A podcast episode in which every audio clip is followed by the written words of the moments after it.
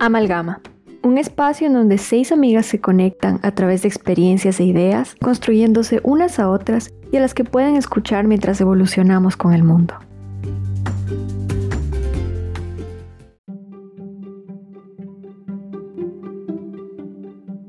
La fama trae consigo poder. Te permite acceder a muchos espacios y te otorga muchos privilegios. Y aún así, vemos a miles de famosos sufrir por la presión, las exigencias y las críticas que conlleva esta fama.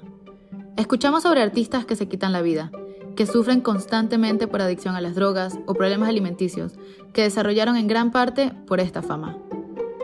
Viendo un video de Brody de Chanel, se me presenta la pregunta de si la fama puede ser abuso. ¿Estamos abusando de estos artistas al pedirle que renuncien a su privacidad? ¿Les pedimos más de lo que pueden dar? ¿Quién debería proteger a los artistas jóvenes? ¿Deberían existir estándares de salud emocional antes de que alguien pueda llegar a la fama? ¿Y quién debería ser responsable de tomar estas decisiones? Sobre esto y mucho más hablaremos hoy en Amalgama. Bienvenidos.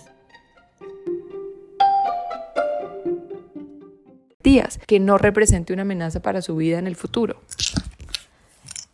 La forma en la que yo percibo la fama es así de sencillo como algo muy popular, algo que todos conocen porque se esconde tras cierto mérito, cierto valor, algo que hizo que el objeto o la persona que va a ser famosa o que es famosa tiene cierto mérito en algún aspecto de su vida o por su talento y eso lo convierte en alguien conocido, ¿no? De ahí todo lo que conlleva la fama, ¿no? Como es eh, las grandes cantidades de dinero, el poder, eso es otro tema, ¿no? Porque em, y estoy viendo y estoy poniéndome a pensar porque yo también vi este, este como documental de, de Broy de Chanel en donde ella hablaba de dos cosas que a mí me llamaron mucho la atención porque en ciencias de la comunicación cuando yo estudié hablábamos mucho sobre las dos esferas que existen entre lo público y lo privado.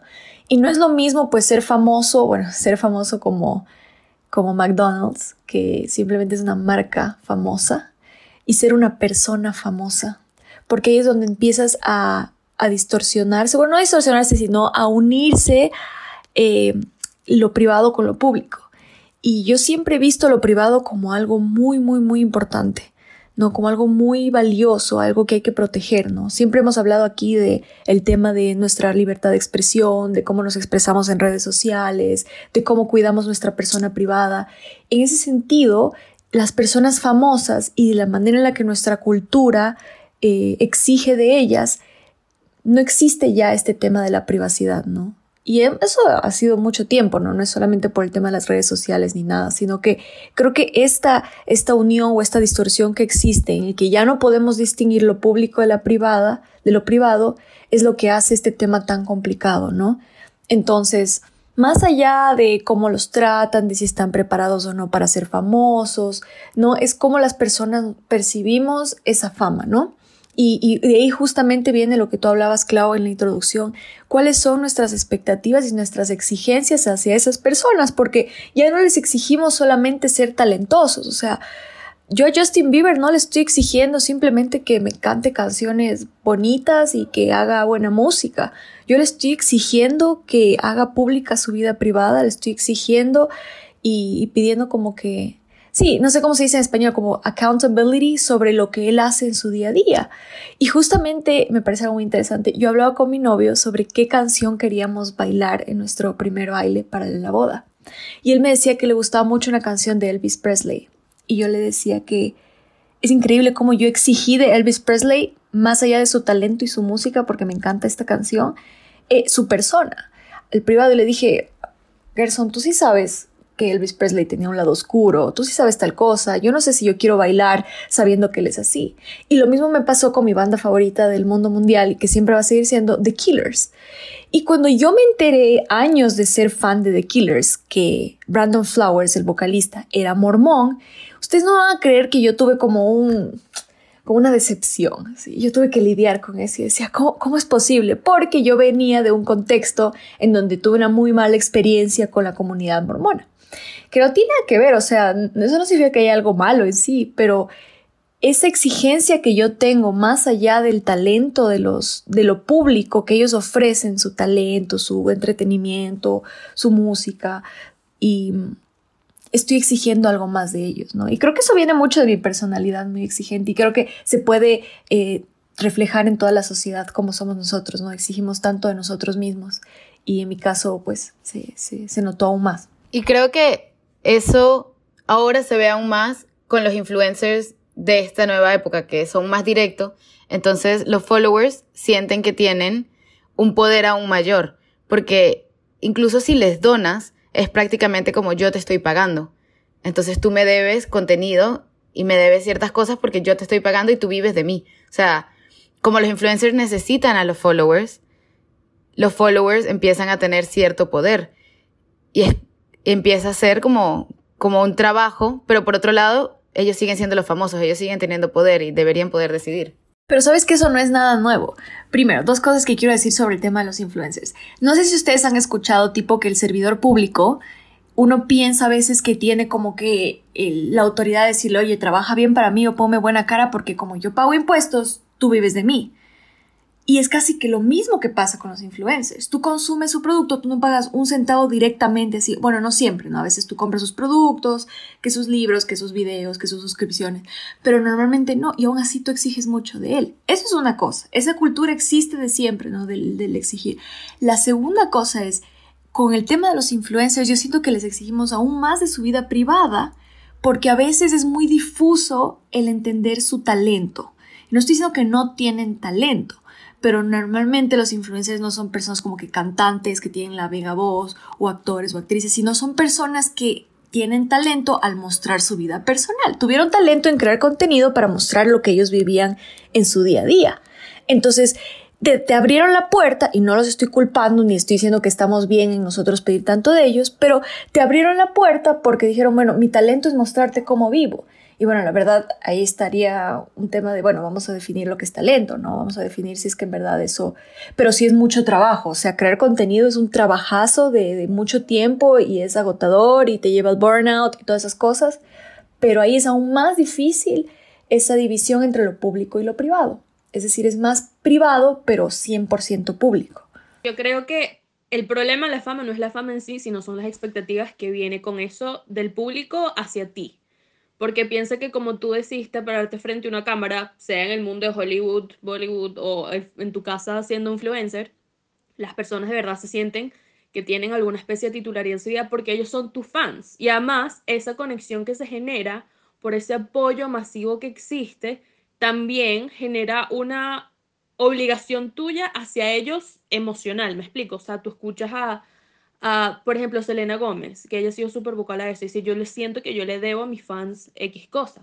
Y que cuando empiezan a crecer y quieren em, retomar su vida privada, porque ya se convierte más íntima, estos fans no solamente se sienten decepcionados, sino ellos quieren mantener la privacidad y empieza todo el tema del paparazzi a literal acosarlos para sacar de su vida privada, porque ellos dicen, incluso los paparazzi dicen, que eh, ellos le deben eso a su público. Anthony Padilla es un youtuber súper interesante que él hizo, él, hace entrevistas en YouTube. Y él entrevistó a los paparazzi, dijo, eh, es un día entero con paparazzis. Y los paparazzi decían, yo no me siento monstruo porque ese es su trabajo. Su trabajo no es nada más pararse frente a una cámara y grabar un video. Su trabajo también es mantener su personaje. Y acá entra para mí el tema de la fama. Cómo esa fama lo utilizan para avanzar su carrera, pero el frenado demasiado fuerte que le hacen ahora cuando quieren retomar su privacidad, que es como esa mm, como ese interés. Son privados por unas cosas, pero se aprovechan de su fama para otras cosas cuando la necesitan. Entonces yo creo que esa diatriba y ese peso es lo que muchas personas en, el otro lado, de como, como espectadores y como fans, em, genera como e, esa, esa línea borrosa entre ¿eres amigo mío o eres un famoso, un famoso extraño que existe ya? Y lo veo full, por ejemplo, ahorita con el caso de Free Britney. Yo digo, imagínate el nivel de fama que tiene esta, esta mujer, que sus fans, sus fans fueron los que se dieron cuenta que algo no cuadraba con ella. Y empezaron todo el movimiento, pero eso fue por la fama y los fans que ellas crearon. Y si ellos no hubiesen hecho todo su movimiento, posiblemente no conociéramos tanto de, su, de, la tutela que tiene el papá sobre ella. Entonces uno se pregunta, ah, fama útil para unas cosas, me la aprovecho cuando no quiero mi privacidad de la nada, pero entonces mis fans se sienten aislados. Yo creo que ese es el problema, las expectativas que vienen con la fama. En algún otro capítulo yo les contaba que, que, quería ser presidenta y que más allá de fama, sino el hecho de ser una figura pública, pero desde el servicio público, al ser esta una decisión personal, tú debes saber las consecuencias y elegirla o no. Y el elegirla significa renunciar a una gran cantidad de cosas, como por ejemplo el tema de la privacidad. Claro que no es lo mismo, es decir, la industria es distinta, pero al final termina siendo muy similar el reconocimiento de una persona que sea una figura pública en términos políticos y una persona que sea una figura pública por el medio. Y la exigencia es distinta, esto es lo que mencionaba Nicole es cierto, es distinta porque un funcionario público, más allá de deberse a su pueblo, es funcionario público para servir a la comunidad. Entonces deben haber unas exigencias muy altas. En el tema latinoamericano, donde el índice de corrupción es altísimo, aún más, porque tienes el deber de transformar tu región y no de ser parte de lo mismo. Pero en los medios de comunicación, en los medios masivos, en la televisión, cine y demás, la música, también hay unas exigencias porque hay una responsabilidad social como persona que los demás están viendo. No es correcto y no estoy hablando de términos morales o inmorales, no tiene nada que ver, sino promover, por ejemplo, una gran cantidad de conductas que puedan generar comportamientos o efectos nocivos en la población, porque de nuevo tiene una responsabilidad social. Ahora, el tema de exigencias por parte de la comunidad y, y lo que hablamos de la privacidad, yo sí creo que debe haber una renuncia a la privacidad. No sé hasta qué punto. El problema con eso es que hay una línea que es muy delgada y que es importante dibujar. Por ejemplo, en Colombia, con todo el tema de las protestas, cancelaron a muchos artistas, los vetaron, la comunidad en Twitter y demás. Fueron como, tienes una posición política de esta manera, entonces ya no te queremos ya no vamos a escuchar tu música. Yo no sé si eso sea realmente correcto. Yo sí creo que no, que una persona es íntegra. Yo en lo personal no separo, por ejemplo, al artista de la persona, porque para mí están ligados y lo que decía Nicole hace rato Elvis Presley, para mí hace muchísimo sentido. Una persona en lo personal tiene mucho que ver también con su trabajo artístico, que finalmente es una reproducción de cómo es por dentro. Yo creo que sí, esa línea que es muy delgada hay que empezar a dibujarla y hay que empezar a tratarla también desde la comunidad, que es finalmente la que exige ciertos comportamientos de los artistas y empezar a decir, bueno, hay que respetar, ¿no? Hay, más allá de la privacidad, es como su privacidad es tener una relación sentimental con X o Y persona, pues permitamos, o sea, ¿quién somos para juzgar ese tipo de cosas? El morbo, que es lo que yo veo muchísimo, el interés de saber con quién es que está saliendo, qué es lo que está haciendo, no sé qué, yo creo que eso es lo difícil y lo que mencionaba al principio de que debe haber una conciencia y aceptación sobre este tipo de exposición es bien importante y ahí es donde para mí entra un tema muy difícil que es el de los menores de edad. Las personas que son menores de edad no cuentan con esa conciencia ni con la capacidad jurídica ni mental de decir de aquí a 15 años mi vida va a ser de esta manera. Y yo creo que esos son los impactos negativos. No sé cómo se pueda manejar realmente porque la industria no va a renunciar a tener niños, niñas ni adolescentes en sus sets, pero el impacto que esto tiene en su vida futuro, para mí no es lo mismo una persona que entró a los 25 años a la industria porque entró con una serie de conciencia y es como, bueno, tú sabías a qué te enfrentabas, pero una persona menor de edad no tiene idea de esto y no tiene por qué tenerla. ¿Cómo hacemos con ese tema? Yo creo que eso sí, de la industria no va a depender, es decir, podrá depender, pero no lo van a dejar de hacer porque es algo que les produce y que de hecho hace que existan, pero sí depende mucho más de nosotros como consumidores de contenido. Es que yo creo que el tema es que la fama es consecuencia directa de lo otro que quieres hacer. Me explico, si hay personas que dicen yo quiero ser famoso y esto es lo que voy a hacer, y generan polémica, que creo que es más que todo el tema de los influencers, pero cuando piensas en Kurt Cobain, cuando piensas en Elvis Presley, cuando piensas en, en, estas, Marilyn Monroe, o sea, muchas personas eh, dijeron quiero ser actor, quiero ser actriz, y la fama es consecuencia directa de esa cosa que ellos quieren hacer. ¿Me explico? Entonces, por ejemplo, ves el caso de Belle Thorne, que ella empezó a actuar y la meten en el mundo de la actuación porque su familia necesitaba dinero. Dio la casualidad que su show se hizo súper famoso y ella, bueno, es muy talentosa en, distintas áreas, en dirección, en producción y hace todas estas distintas cosas, pero se hizo famosa como consecuencia directa a su profesión. Incluso tienes a, por ejemplo, literalmente en Corea, estas escuelas para ser, que es lo que un poco tú mencionabas, estas escuelas para ser famosos y para introducirte en el mundo del arte y son igual de dañinas. Entonces, yo creo que recae más en como nosotros, como espectadores, porque en verdad cuando...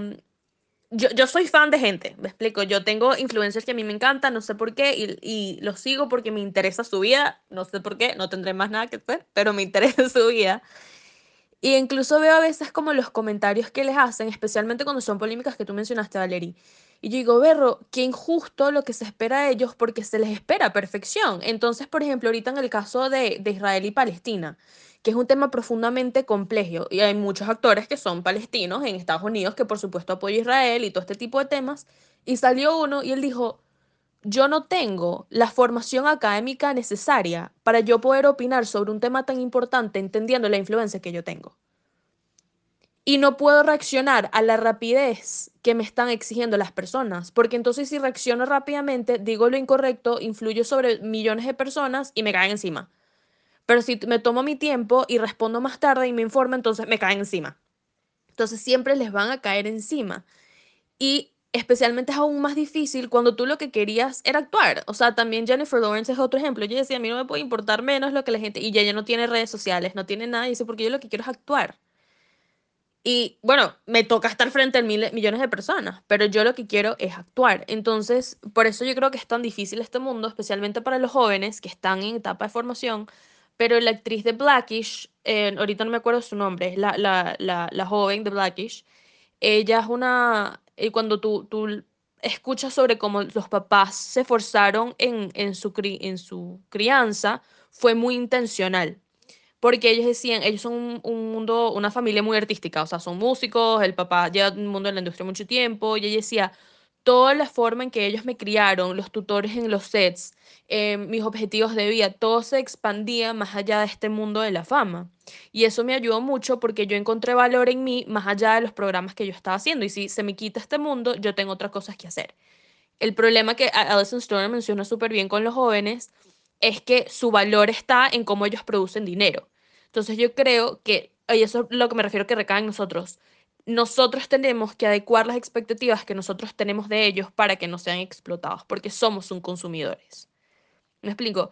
Y acá viene lo que había mencionado, privado por unas cosas, pero público para otras. Ellos están en este mundo que es altamente tóxico, donde, se, no, donde literalmente firman NDAs, Non-Disclosure Agreements, que, le, que les impide hablar de ciertas cosas frente al público, que son las cosas que los están afectando, las horas trabajadas, eh, el espacio social en el que se están desenvolviendo, las cosas que tienen que hacer para tener roles, etcétera, etcétera, etcétera, que no se les permite hablar y nosotros no se los pedimos porque muchas veces como espectadores nos importa lo banal. Entonces, por ejemplo, tú ves entrevistas otra vez con Britney Spears y le están preguntando no sobre su talento y su, su música, sino le están preguntando su virginidad. Obviamente le da un mental breakdown a todo el mundo porque esta niña tiene 16 años. Entonces yo creo que parte mucho de nosotros como espectadores y cómo nosotros apoyamos nuestros, nuestros, nuestros talentos, por decirlo de una manera que nosotros seguimos, para que ellos en verdad encuentren espacios donde se puedan desenvolver y generar un espacio de bienestar para que puedan hacer lo que ellos quieren hacer, porque es como decirle, bueno, tú entraste en el mundo de la industria, tú tenías que esperarte que te ibas a encontrar con un pedófilo. Un chale, eh, no lo sé, no lo sé, porque yo quiero actuar, ¿sabes? Creo que eso es algo que podemos. Pero por otro lado, poner la responsabilidad en los individuos quita el foco también de las estructuras que ya existen, que son lo que están haciendo que los niños terminen sufriendo. Porque al final de cuentas, el espectador está viendo una película y sí, podemos dejar de comentar cosas agresivas en los comentarios, pero siguen habiendo todos estos abusos sistemáticos que no los están haciendo el público. Sí, claro, o sea, si no existe demanda, no hay oferta, si no hay oferta, no hay demanda. O sea, no podemos decir solamente, bueno, somos espectadores, necesitamos cierto o exigimos cierta, tenemos ciertas exigencias de, de quienes están dándonos entretenimiento, sino el, el sistema el sistema que yo le llamo, en realidad formamos parte todos del sistema, pero la industria, mejor dicho, es la que obviamente promueve y la que está detrás de todo eso.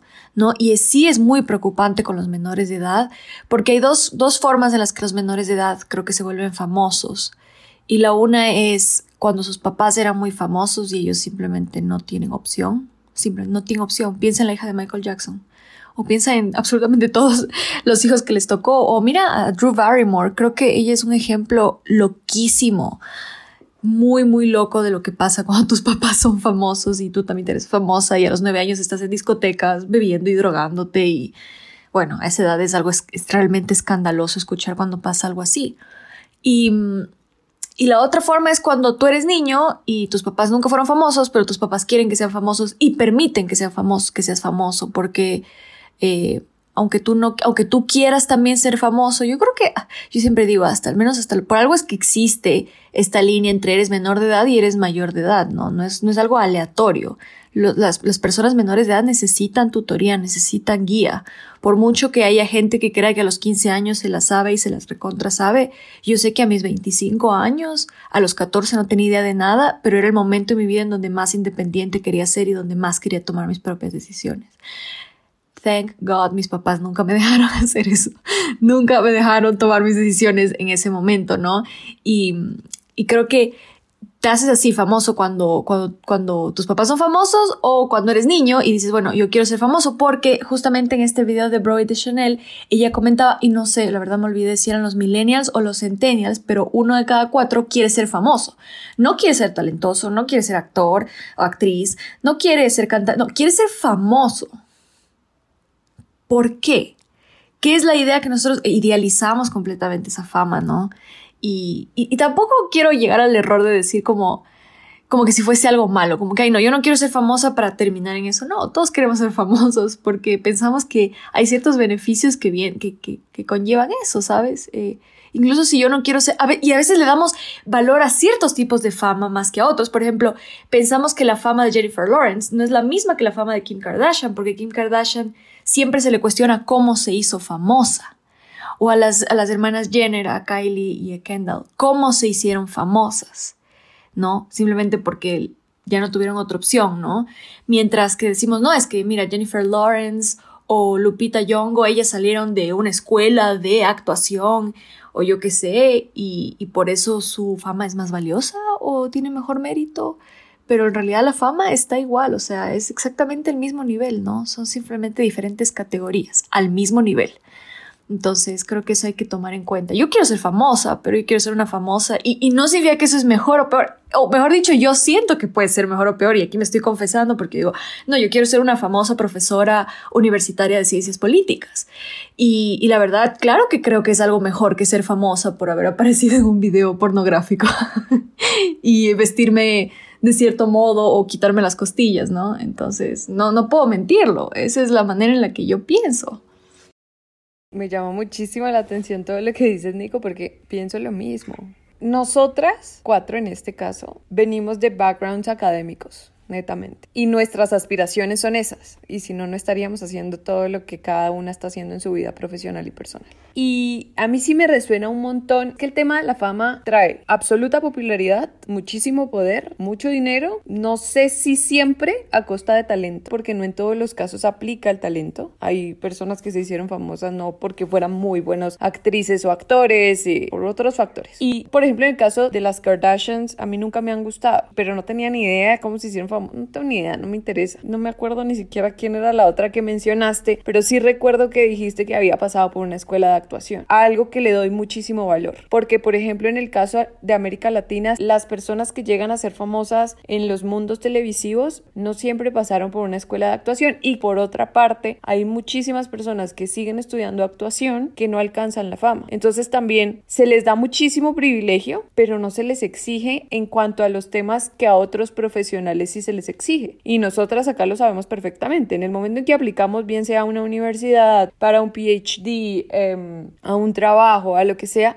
a ti te van a exigir una cantidad de estándares académicos. ¿Y dónde están? No digo que tengan que tener los mismos estándares, no, obviamente, pero ¿dónde están las exigencias y los estándares para entrar? ¿Eres de esta forma física, entonces te acoplas a este personaje? ¿Realmente tienes talento o es que eres una cara perfecta para hacerlo? No sé. Yo creo que lo que mencionaba anteriormente, de que es una línea delgada que hay que empezar a dibujar, no es solamente en cuanto a lo que se les exige de privacidad y demás, que tengan derecho, porque por supuesto que lo tienen. No, debe hablarse de todo, de la universalidad que representa estar en el mundo de la fama. Así como nosotros pedimos que la industria se transforme y que la industria deje de explotar y destruir la vida de miles de personas, incluyendo niños, niñas y adolescentes, también cuáles son los estándares para entrar, ¿no? Porque estamos defendiendo muchas cosas. Mi crítica va a muchas de estas personas llegan sin mérito. No quiere decir con esto que tengan menos derecho, pero si vamos a redireccionar toda la conversación, pues que sea una conversación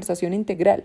Lo único que yo veo de bueno de que lleguen por talento puro, digamos, si lo hacen por talento puro, sin tener que estudiar, es que eso permite una movilidad social. O sea, no se les permite ser doctores sin estudiar porque no puedes ser doctor sin estudiar. No puedes hacer políticas públicas sin estudiar.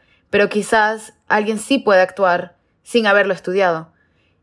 Y si se les exige que tienen que haber ido a una escuela y tienen que haber pagado la carrera, quizás se crea un elitismo de que solo las personas que pueden pagarse una carrera, solo las personas que pueden ser mantenidas mientras estudian una carrera, se merecen esa fama. Y justamente eso me hace pensar entonces, ¿qué necesitas tú? ¿Qué mérito o qué filtros tienes que pasar tú para ser famoso? Es como democratizar la fama. Está democratizada, así de sencillo. Cualquiera puede ser famoso, no importa lo que haga, ¿entiendes? Eh, vivimos justamente en ese mundo en donde no puedes ser doctor si es que no hiciste algo para o, si no seguiste los procesos para ser doctor. Pero la fama no es así, la fama es completamente democrática, ¿no? por verlo, por decirlo de cierta manera. Y yo no creo que podemos ponernos en la posición de quién debería o quién podría ser famoso si es que hace tal cosa. Claro que a mí, a mí tampoco me gusta que ciertas personas sean famosas. Como, como lo que decían, mi novio siempre me dice esto, es como, stop making stupid people famous, algo así. y es como todas sus caras. Sí, es como, pero es que no puedes tú dejar de hacerlo. ¿Cómo así? La fama no es, no, no hay un requisito para ser famoso en sentido de tienes que haber estudiado tal cosa, tienes que haber nacido de tal manera, porque justamente eso es lo que hace la fama tan, tan... y es de que tú puedes hacerte famoso por haber sido la persona más estúpida del mundo o por haber sido la persona más incorrecta del mundo y puedes serte famoso porque hiciste lo mejor que pudiste por... O sea, solamente mira, es, solo mira, compara Hitler con, yo qué sé, la Madre Teresa de Calcuta. No, los dos son famosos. ¿No? O compara a la persona más talentosa que hay con, bueno, Kim Kardashian. No me parece realmente una persona talentosa, pero eso es solamente mi punto de vista, ¿no? Pero quién sabe, ella se ve a sí misma y mucha gente como una gran empresaria, como una mujer que salió adelante a pesar de todo lo que tuvo que vivir para hacerse famosa en, en the first place. ¿no? Entonces, yo creo que todas estas cosas me, me llaman mucho la atención y yo no me puedo poner en esa posición de, no, ¿sabes qué? Ve a una escuela y, aunque yo sí creo eso, pero yo no puedo decir eso debería ser, ¿no? No, pero lo que yo quiero decir no es que el estándar deba ser solo eso. Yo quiero es sí traer la discusión, porque a mí sí se me hace injusto ver miles de personas que tienen muchísimo talento y que no lo llegan a alcanzar. Lo que quiero decir es que si nosotros vamos a pretender abrir la conversación, no la debemos abrir solamente a un nicho, a decir, ay no, respetemos las vidas de estas personas, que sí, por supuesto, que yo creo en el respeto absoluto. Mi punto es, si vamos a abrir la discusión, abramosla toda. ¿Cómo es que nosotros estamos buscando estandarizar el respeto por parte del público y las exigencias del público, pero a estas personas no se les exige. Para mí debe haber un estándar de capacidad emocional y psicosocial porque si no se les va a destruir la vida, pero también debe haber un estándar en cuanto a cuál es tu responsabilidad social para hacerlo y no cancelarlos como lo está haciendo ahora el público que está queriendo cancelar a todo el mundo. No sé si eso sea correcto o no porque dependerá de cada caso, sino que tiene que ver con no podemos exigirle al público que no demande cosas cuando estas personas tienen una responsabilidad social y no se les exige nada para entrar al mundo de la fama. Pero es que hay distintos espacios. Y eso es lo chévere. Uno es académico y uno ve, pero no, no todo es politizado. Me explico. Y cuando todo es politizado, la gente se pone a ver TikTok. Me explico. Entonces, porque necesitas espacio y necesitas distintas personas influencia que hagan distintas cosas para tú poder tener y tú poder explorar esas distintas cosas. Yo no entiendo, de verdad, de verdad, porque mi primito ve las cosas que ve en YouTube. O sea, no lo entiendo. O sea, es para mí es una pérdida de tiempo y esta gente que está del otro lado de la pantalla está literalmente ganando millones y millones y millones y millones y millones de dólares. O sea, literalmente al nivel que lo que ganaría literalmente cualquier actor famoso de Hollywood. Y yo creo que es por eso. Yo amo las Kardashian, pero yo amo las Kardashian porque es así de banal. O sea, yo vivo en Venezuela, que hay demasiados problemas y me fastidia estar constantemente rodeado de problemas. Y veo a la Kardashian y me río y además la respeto por mil y unas razones, pero vemos, por ejemplo, esa familia que fue sumamente estratégico en cómo logró la fama. O sea, ellos tenían intención detrás. Y tú ves a Kim Kardashian y Kim Kardashian tiene todos sus cabales y todos los, todos los cables conectados a saber cómo ella quisiera manejar esa fama. La perjudicó lo retomó, hizo volver su estrategia, pero ella, ella sí esta persona que llegó por un video sexual que promocionó súper bien, además, em, logró generar, eh, crear toda esta, esta fama alrededor de ella y está apta para prepararla. Entonces yo creo que tú no... Y lo, lo chévere del mundo de las redes sociales, más que todo, porque por supuesto hay como distintos filtros cuando intentas actuar una película, por supuesto, hay, hay literalmente un filtro. Pero en las redes sociales o cualquier escándalo, no lo hay. Y yo creo que eso es lo chévere porque es que tú puedes generar y puedes buscar em, el, el público que quieres cuando ves estas personas estúpidas que se hacen famosas por estupideces, que pueden ser ellos muy inteligentes o no, pero en verdad lo que estás viendo objetivamente no, em, es porque muchas veces son niños que los hacen famosos. Y los niños crecen y unos se tuvieron que readaptar y recrear y reinventarse y otros no. Entonces tú ves como Kim Kardashian, que se hizo famosa cuando yo tenía 14 años, en ese momento era una, un reality star y ahorita es una mega empresaria estudiando Derecho. Entonces tú dices, wow, ¿cómo va esa adaptación para mantener esa imagen? Porque ella, esa fue su intención. Y ves el problema con estos otros artistas que son increíbles artistas, que verdad es hasta injusto que no se hagan, no se hagan, no tengan la fama y el éxito que tienen, y especialmente con cantantes que dejan de hacer música. Eso a mí me, me partió horrible el corazón y no llegan porque no supieron atrapar a su público. Entonces, por eso es que digo, la fama es consecuencia directa de, de, lo que tú quieres hacer. Si tú tienes muchas personas que te apoyan y lo utilizas a tu favor, tú vas a crecer y crecer y crecer y crecer. Y por eso es que tú ves, por ejemplo, los Oscar, cuando buscan películas que saben que se pueden ganar los Oscar, buscan actores que ya tienen fama. Ahorita, cuando una, una amiga actriz me contaba que cuando va a hacer castings, le pregunta su cantidad de followers porque eso ya trae consigo un gran apoyo para seguir adelante. Entonces estamos viendo estos filtros y repito, yo creo que mucho viene y que no puedes condicionar, porque no todo el mundo, una, esta Marilyn Monroe era una chama adoptada en el medio de la nada en Estados Unidos. O sea, pobre además. Si ella no hubiese, lo, hubiese tocado hacer lo que ella tenía que, que tuvo que hacer, nunca hubiese agarrado el nivel, primero que todas las primeras películas que hizo, pero cuando ella quiso empezar a cambiar su imagen, no se le permitió porque iba a afectar la percepción del público hacia ella, porque ella en verdad era súper inteligente y quería hacer películas de distintas temáticas, no nada más ser la catira, tonta, tetona, disculpen la expresión que atrapaba a los tipos, y no se le permitió por cómo eso iba a afectar su imagen y la fama que iba a tener. Entonces yo creo que los espacios deberían estar abiertos para todo el mundo, creo que lo que sí se te le tiene que garantizar, especialmente ahorita por el tema de legislación, es que estas personas tengan algún espacio donde ellos puedan entender qué requiere la fama. Porque Arsen Ray, con todo el respeto del mundo, la muchacha es muy linda y todo, pero dice estupideces y su público son niñitos de 14, 15, 13 años y eso afecta fuertemente. Entonces creo que sí. Y ahí, eh, ahí entran los managers y los agentes y, todo, y, y, pues eh, cómo, van, cómo reciben la educación durante su fama pero creo que ahí está esa obligación. No tanto limitar en cuál es el, punto de entrada, sino entender la fama que viene. Y Kristen Bell dijo algo súper bien con su nuevo negocio, que ella dice, yo no hice absolutamente nada que tener suerte. Yo actué y me dieron mis, mis roles, que fueron roles increíbles icónicos. Y ella dice, y yo me aprovecho de mi fama para yo poder hacer otras cosas que yo quisiera hacer.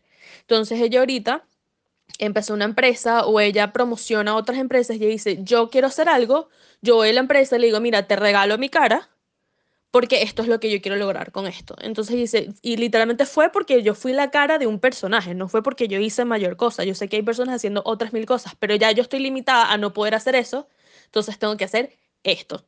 Y ya tienes su empresa y todo este tipo de cosas, y Kristen Bell es súper interesante, pero está ese reconocimiento de que hay límites a, por supuesto, en todo lo que tú puedes lograr, pero te puedes aprovechar de esa fama para hacer otras cosas chéveres, que creo que es otra cosa que hacen las celebridades importantes. O sea, está esa responsabilidad cuando tú entiendes la importancia de la fama. Cuando haces personas estúpidas fama, famosas, no, no entienden esa responsabilidad social y no hacen nada con eso. Más allá de hacer películas, que también está bien, pues. O sea, también, porque tampoco todo el mundo tiene que venir al mundo a cambiarlo, pues. Es, complicado, es complicado. Sí me gusta mucho tu forma de, ponerlo, o sea, porque es una, es una perspectiva un poco más positiva sobre la fama, ¿no? De qué puede hacer uno con la fama y no solo ese precio horrible que tenemos que pagar las personas. Si es que somos famosos, ¿no?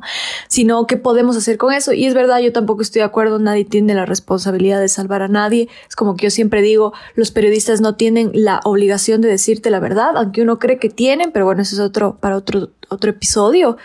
Eh, pero sí, tampoco creo que las personas por ser famosas tienen responsabilidad. Aunque no te voy a mentir, cada vez que yo veo a estas personas que tienen miles de millones de dólares, yo digo, wow, ¿qué no haría con todo ese dinero por un mundo mejor? Pero a veces pienso, quién sabe, si yo estuviese en esa posición, probablemente me estuviese comprando carteras y haciendo exactamente lo mismo que ellos hacen. Aunque también me conozco y sé que, quién sabe, mi parte humana, que es muy, está muy presente en mí, también saldría a relucir. Anyway, de todos modos, creo que lo que más me llevo de toda esta conversación es que se lo puede ver de tantos modos, eh, pero siempre hay alguien que lo permite, especialmente en el tema de los menores, ¿no? Los menores en la fama. Hay alguien que lo permite y no podemos responsabilizar a los menores de edad por eso. Los que los permiten son las agencias, son sus padres, son el público, todos ellos son personas que lo permiten, ¿no? Entonces, ¿hasta qué punto podemos nosotros seguir permitiendo esto? Esa es mi, mi pregunta en realidad. Y para concluir, espero que esto era lo que les quería comentar, espero que les haya gustado a todos nuestros oyentes la conversación, creo que da espacio y oportunidad para muchas reflexiones sobre este tema, en especial porque hay muchas perspectivas distintas en, este grupo de, cuatro. Y esperamos que nos sigan escuchando y estamos atentos a sus comentarios. Hasta la próxima. Chao. Chao. No se olviden de seguirnos en nuestro Instagram, arroba amalgamashow. Aquí los esperamos para el próximo episodio. Sueños, realidades y un mundo de posibilidades compartiendo desde nuestra mesa hasta sus dispositivos.